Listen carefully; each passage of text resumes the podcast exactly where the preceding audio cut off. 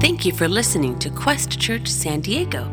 If you would like to know more about us, please visit us online at questsd.com. Again, that's questsd.com. If this podcast has been an encouragement to you, or if you would like to know more about Jesus, please email us at info at questsd.com. Thank you for listening.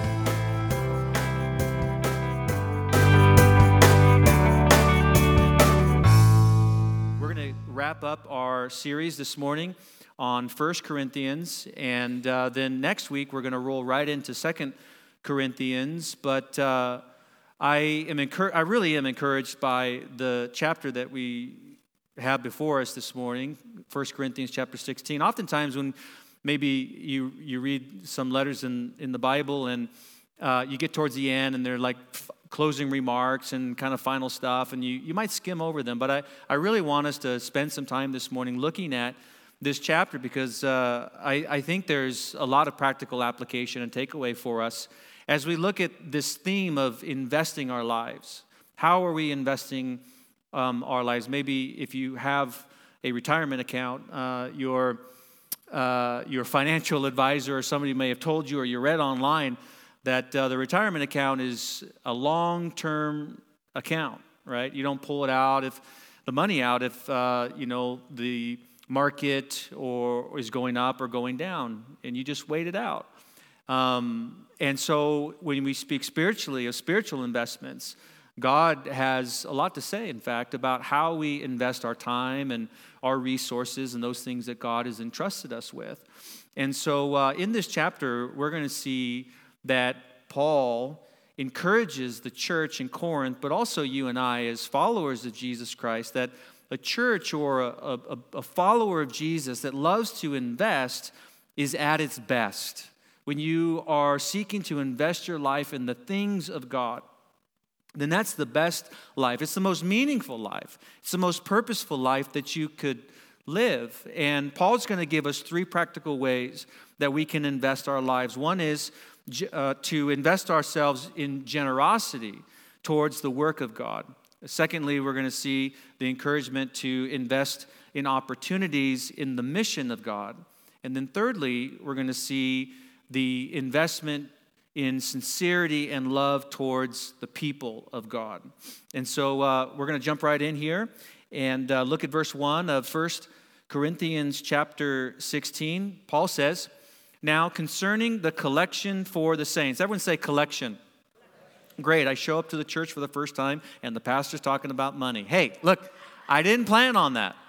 As you go through chapter and verse through the Bible, God brings these things up. And I think there's some wonderful takeaways for us uh, as we learn how to be generous with what God's given us. So, now concerning the collection for the saints, as I have given orders to the churches in Galatia, so you must do. So, uh, we're told a little bit about this collection that uh, this is an offering. This is an, an offering that is to be collected by the church for the church, for the ministry of the church, but also Paul's going to take some of this money and uh, bring it to Jerusalem for other churches. And so it's, it's, it's always interesting talking about money uh, in the church context, but uh, a couple years back, we were still passing, uh, offering pouches and bags throughout the um, sanctuary. And uh, I talked with our team. I said, you know, hey, what if we got rid of these things? And you, you could have, should have seen the eyes. Like, uh, how do we get rid of this?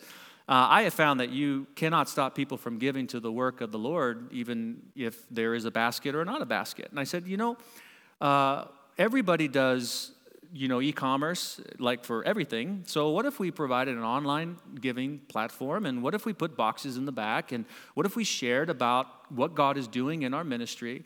And do you know that when we got rid of passing the basket and provided various ways for people to continue to give, that the giving went up, the generosity went up, and the creativity and the ministry went up.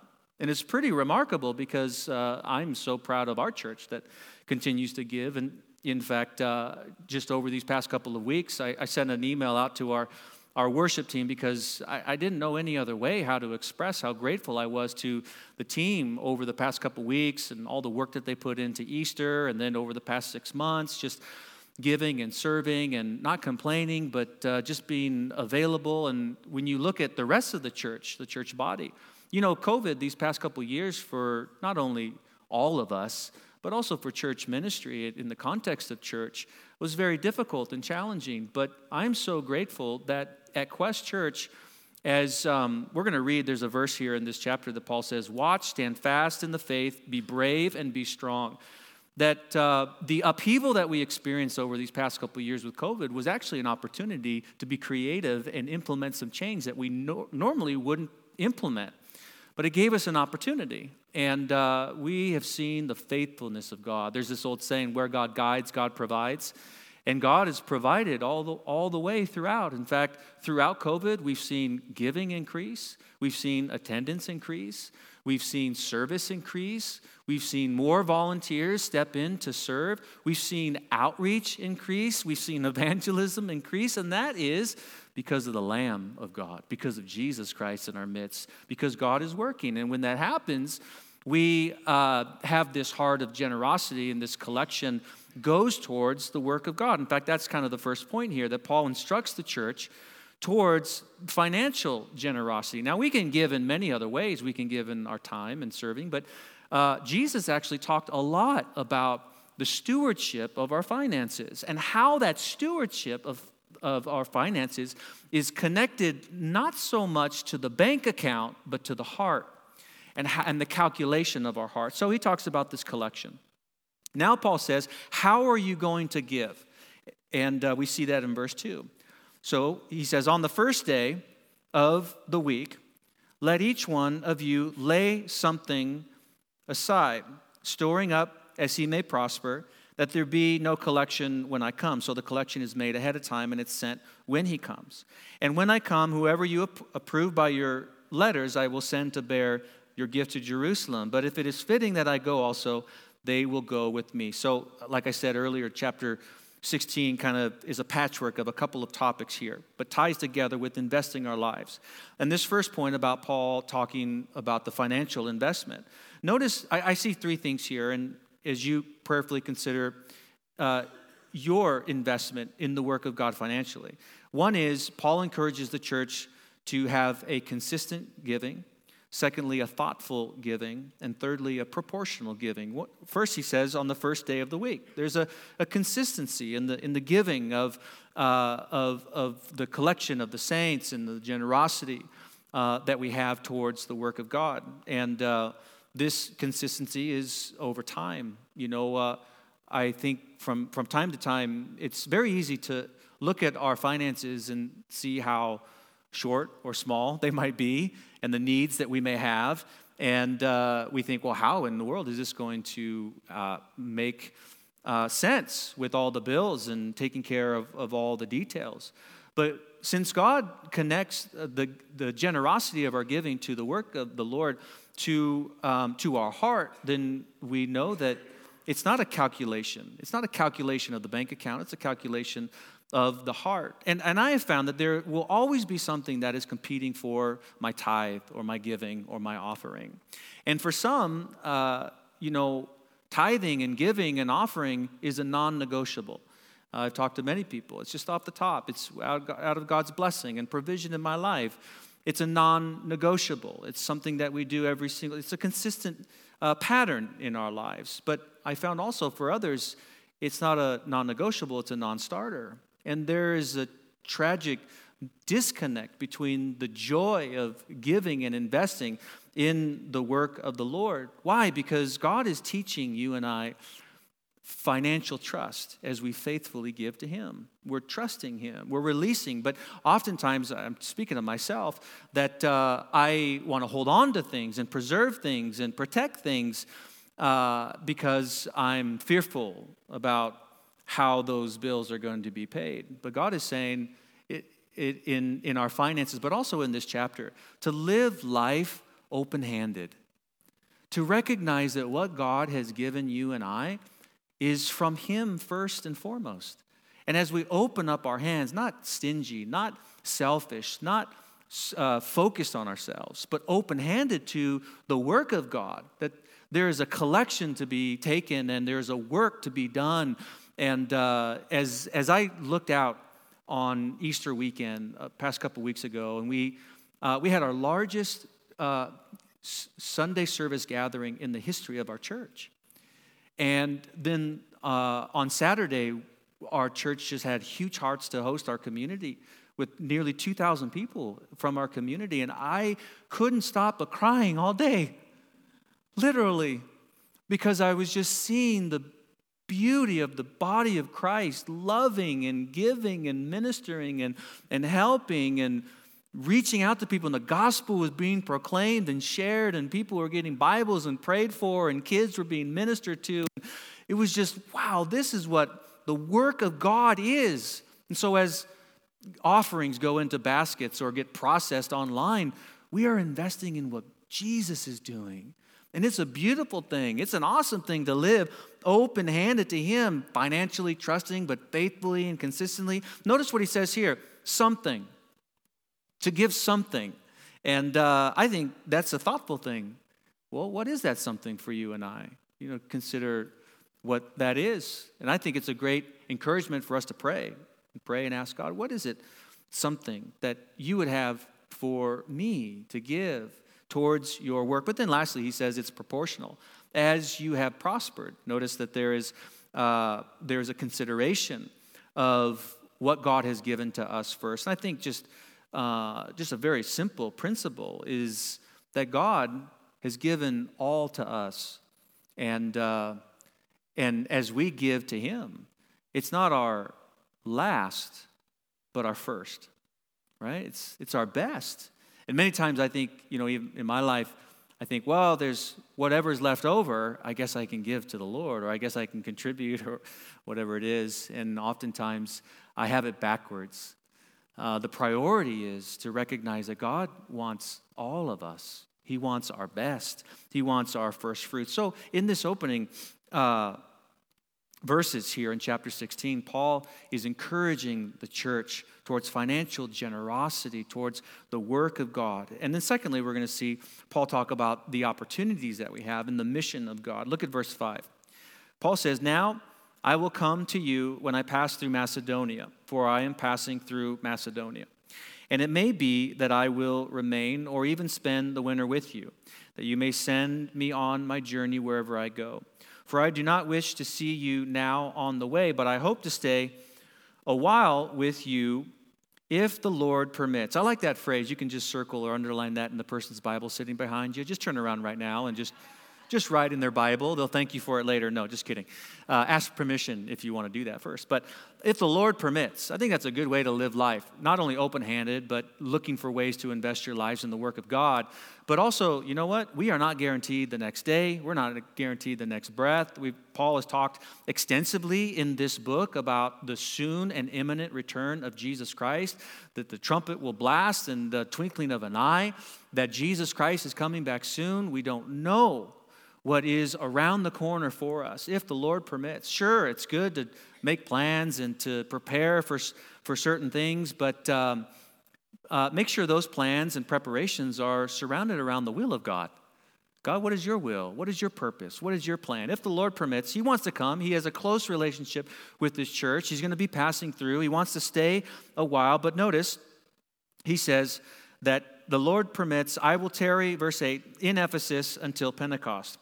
For, this is what, such a wonderful verse, you can underline it. For a great and effective door has opened to me, and there is great joy in that opportunity. Is that what you say? Was that what it says in your Bible? No. You're like, well, what kind of version is he reading? No. And there are many adversaries. This is such a wonderful principle of just life as a follower of Jesus Christ. Now, Paul is not talking here in this verse about a physical door to a home or a building. It's a metaphor. He's talking about uh, an opportunity that he has to share the gospel with people because of his journeys and because he's in prison or because of people that he meets or just uh, platforms and influence that he has. There's a great and effective opportunity. But what happens when you step out in faith and you trust the Lord and you get out on a limb and you you feel a little vulnerable, but you know God's calling you, what's going to happen? There's going to be adversity. There's going to be difficulty and hardship. And oftentimes we think the opposite. We think, oh, everything's going to be great. It's going to be all this surplus of money and, you know, everyone's going to like me. No, if you uh, want everyone to like you and not to have any adversity in life, don't say anything, don't do anything, and don't be anywhere. But if you really want your life to have impact, then as Paul goes on to say, Take a stand for faith and be courageous and, and be strong. But I think if you serve in ministry, you're serving the Lord, li- listen, just accept the fact that ministry is accompanied with adversity. It's a part of it. But don't focus on it. Jesus experienced adversity from the Pharisees and the Sadducees. Moses experienced adversity when he was leading the children of Israel in the wilderness. Nehemiah experienced adversity when he was building the wall, right? The disciples experienced adversity when they preached the gospel in Jerusalem, were told not to. It's a part of life. Shall I say, or dare I say, get over it? I had to say it to myself. Yeah, deal with it. It's okay. Peter said, Think it not strange when you encounter trials of various kinds. God's going to work in and through it. But Paul here says if we are open to the possibility, no door will be closed for opportunity. You start each day open handed to the Lord with your resources, open hearted to God in whoever you meet, in the divine appointments that you may have, in the people that you come across, to be a salt and a light and a witness and an ambassador to share Jesus Christ with others, if you're just open to the possibility of God doing something new and exciting and scary and difficult and challenging, but in God's will and for His purpose and sharing His love and being a disciple of Jesus Christ, there is no door of opportunity that is lacking in your life. I guess it's just lacking because I'm not looking for it. I'm not prepared for it. I'm not prayed up for it because I just pass right by it. No, I got other things to do. Wow, if God would just open up our vision to see what God is doing in our lives and for us to step in and to step on the what God is doing in other people's lives and to recognize that and then just to love and serve and minister to other people. But notice what he says. There's a great and effective door, not only for Paul, but also for you and I and for his church. If COVID taught us anything, there is a great and mighty door of opportunity in the most difficult, darkest adversities. When it is the darkest, when it is the most difficult, for some reason, I don't know why, but I tend to thrive. Maybe, I don't know. For you, uh, probably not. Maybe.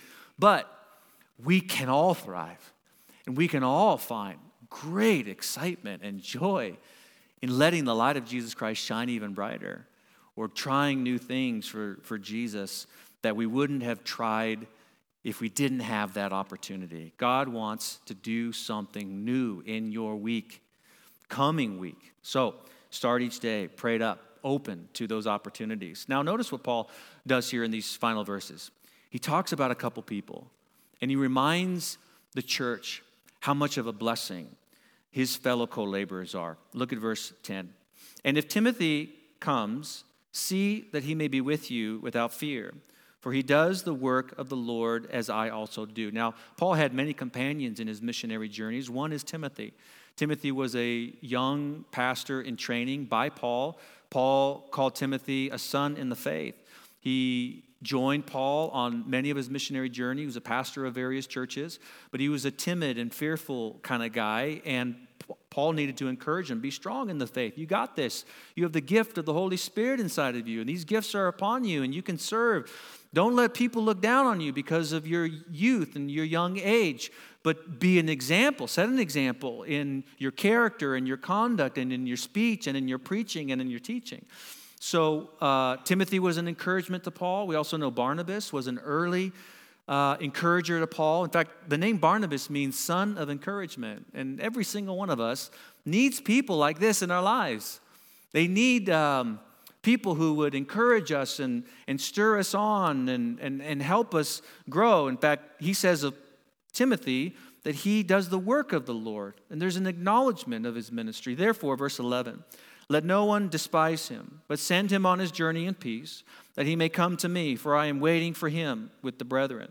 And now concerning our brother Apollos, I strongly urged him to come to you with the brethren, but he was quite unwilling to come at this time. However, he will come when he has a more convenient time. So, up until this point, we see Paul encourage the church to be generous towards the work of God.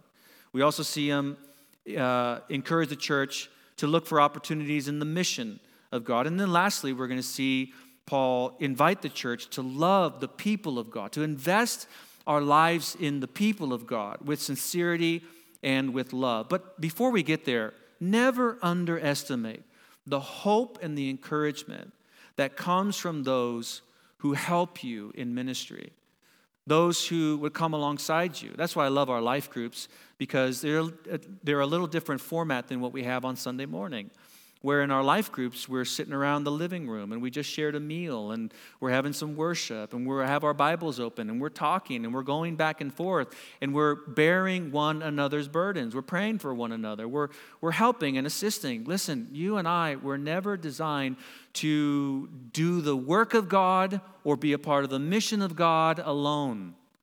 We need one another. We need the encouragement and support of one another and the fellowship that comes when and the hope that comes. That's why um, I mentioned in the letter to the, to um, the worship team, and I feel like I should just write a ton of letters to everybody in the church and just mention, rattle them off name by name. But um, but I said that the Lord is teaching me a valuable lesson, and unfortunately, uh, I'm a pretty hard headed guy, and uh, it takes a long time for me to learn lessons. Can anyone relate? I don't know. I'm, maybe it's just I'm just bearing my heart here before you. Uh, so, to learn these lessons, it takes some time, but uh, Lord is teaching me over these past couple months that, um, that I am to release people and to let go of the ministry and to stay in my lane and help others go full speed for God in their lane. And so when I was able to look out on, on our church and on our ministry and on our children's ministry and our youth ministry and the women's ministry and the men's ministry, and I can see people just fully shifted into their lane, it brought me so much hope. Because I looked to the left, I looked to the right, and I realized, oh, I don't have to figure it all out. Now, it's hard to do. It's very hard to do for an A, whatever they call those type of people. A type, there it is. Or a control person. It's hard to do. Why? Because things will not turn out the way that I wanted them to be. But that's the point of the lesson. It's so much more beautiful. It's so much better, more better. And that's horrible grammar, but it's so much more betterer than I could have ever engineered or managed when we see the hope and the help left and the right and the people that we're doing this together. That's the point of all this. It's the body of Christ. We're doing the work of the Lord together. We're giving to the work of the Lord together. We're loving each other together. He says here in verse 13 watch, stand fast in the faith, be brave, be strong. I never know what to do with verses like that because it's like, how do you expand on that? You don't. You just read it and you say, This is really good stuff. Lord, help me to be watchful, to stand fast, to be brave and strong. But verse 14, friends, verse 14 ties all of 1 Corinthians together. It's that thread that weaves through the unity that was so challenging for the church in Corinth in the early chapters. It's that thread that weaves through the spiritual gifts in between the practice and the purpose which is the perfection of love. It's that thread here that says, Let all you do be done with love. Everyone say love. It's love. The love of God, the love for one another. Let all you do be done with love. And I urge you, brethren, you know the household of Stephanas, that it is the first fruits of Achaia, and that they have devoted themselves to the ministry of the saints. Wonderful. If you could have a little epitaph of some sort, a little commentary on your life. I think I heard on the radio recently that uh, the first date, our birth date, we have no control over. The end date, we possibly have a little bit, but not a lot of control over. But we have a lot of control over what happens in that dash in between. And Paul says, invest in the things of God, but uh, also, here's this wonderful commentary they devoted themselves to the work and ministry of the Lord, and that you also submit to such, and to everyone who works and labors with us. I am glad about the coming of Stephanas, for Fortunatus, and Achaicus. So if you're looking for baby names right now, I think I, I, I met somebody coming in today who's got a baby in the womb. So here you go. If you want your child to have a lot of fortune in life, Fortunatus is the one for you. It's okay if you don't pick that one. I, I won't be offended. For what was lacking on your part, they supplied. Look at this, verse 18. For they refreshed my spirit and yours, therefore acknowledge such people. Friends, surround yourself with people who refresh your soul, who build you up, who encourage you, not people who drain you and suck the life force out of you. Now, it's okay. We probably have some people like that. Be very gracious and loving and patient with them. But surround yourself with people who refresh your soul.